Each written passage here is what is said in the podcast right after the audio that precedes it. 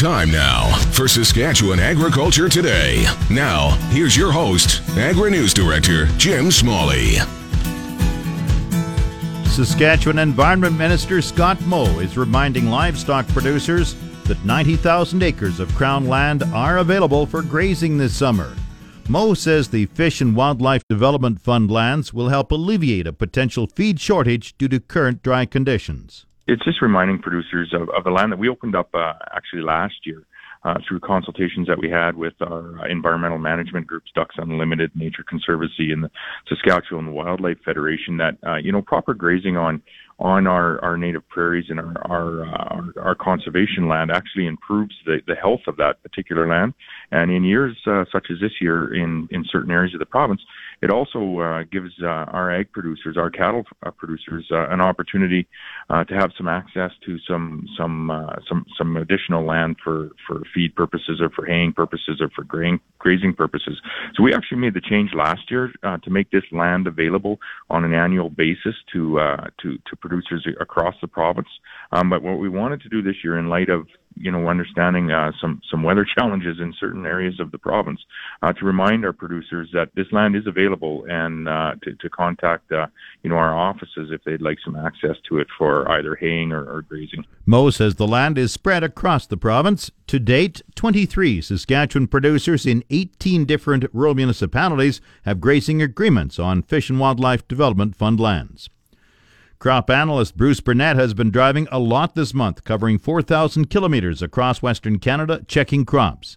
What he saw is extremely variability between southern and northern areas in both Saskatchewan and Alberta.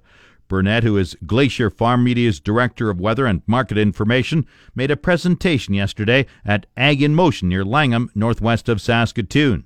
He starts with the driest areas of southern Saskatchewan. Essentially, if you go from just across the Manitoba-Saskatchewan border, let's say halfway to Weyburn, and then all the way across the south of the Trans-Canada Highway, we're seeing the effects of that drought. Again, crops, not to single out areas, but certainly the crops from Weyburn over to Assiniboia look very poor. And those are the areas where we've seen probably the highest temperatures, recently at least anyway. But again, across the south, the crops are shorter, stand densities are quite a bit less, and the head sizes on the durum and the spring wheat crops are certainly a lot less than they've been over the past 2 years. For canola and other crops in the south, unfortunately, this heat's really taken a toll on those crops, and quite frankly, with especially the later planted fields that had poor emergence, those yield potentials are very low, probably looking at crop insurance type levels already. Central regions have subsurface soil moisture reserves, but the impact of the July heat is starting to be felt there as well. Northern areas have been getting more rain, but their challenge was late seeding.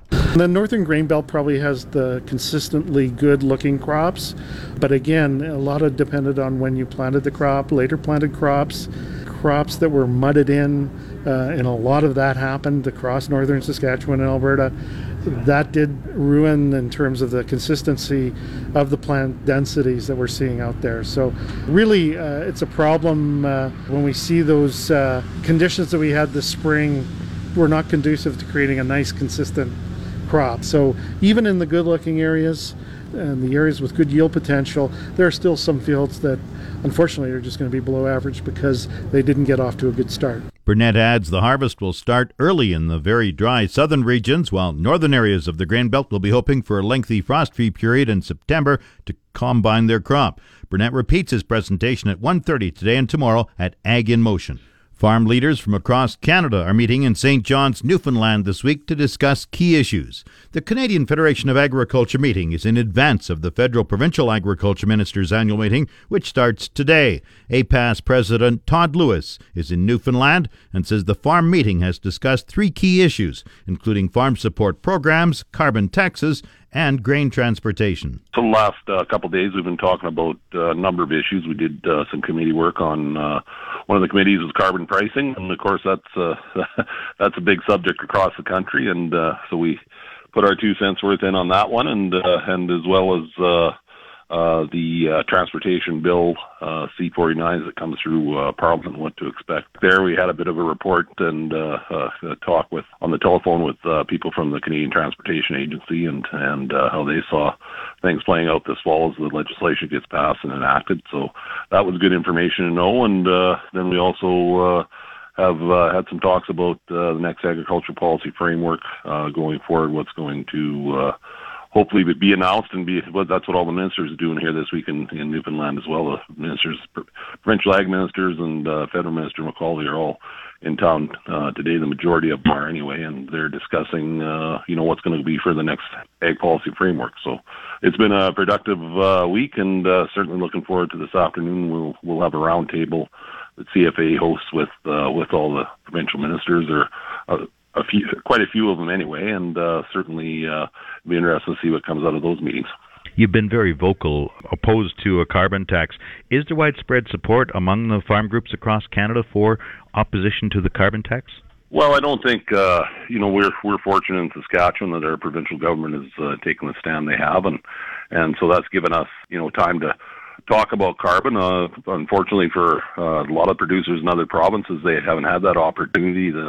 The tax has just been put in place, and then they have to deal with the ramifications of the tax being put in place. So we aren't here to talk about carbon and how we feel about it. So no, I mean there's going to be 10 or 12 different plans across the country as it works itself out. So we're fortunate in Saskatchewan that we feel anyway that the province has taken the stand they have, and it's given us time to talk about carbon and talk about the things that agriculture does and the good we do as far as low carbon. So I think it's a real opportunity for us in Saskatchewan to, if a plan does get put in place, that we'll have a chance to get it right. On the business risk management programs, you're pretty well, I understand, expecting the status quo, but you would like to see some improvements to agri-stability. What are some of the downfalls or problems with agri-stability?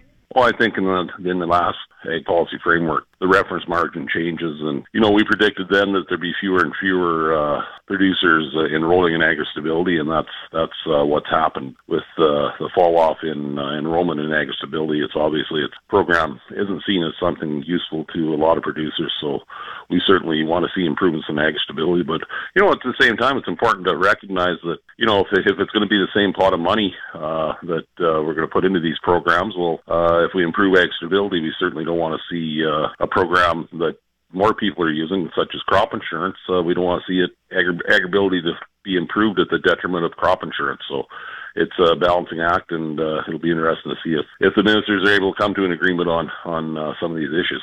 Is this a year when agri-stability may be needed for Saskatchewan or parts of Saskatchewan? Well, I don't think there's much doubt. We're definitely going to be in a situation, a lot of parts of the province where income's certainly going to be short. So, if that'll trigger some agri-stability payments, or even if producers are enrolled in it, this might be one of those situations where a producer isn't enrolled in it, and perhaps it would have been something that they could have used. But in our viewpoint, that's always been the trouble with agri-stability. It's not very predictable, and even in a year like this, there's always questions if it certainly isn't bankable. If you go to the bank and say we're going to get X number of dollars out of agri-stability, it doesn't seem to be recognized by the bank, and it's a long waiting time, to get the money in farmers' hands. So that's just long ongoing problems with agri-stability program. And something that we've talked about for a number of years. There's an announcement made this morning by Environment Minister Scott Moe. He's reminding livestock producers that 90,000 acres of Fish and Wildlife Development Fund lands are available to producers for grazing until September 15th. It's to help, of course, cover any possible potential feed shortage due to the very dry conditions.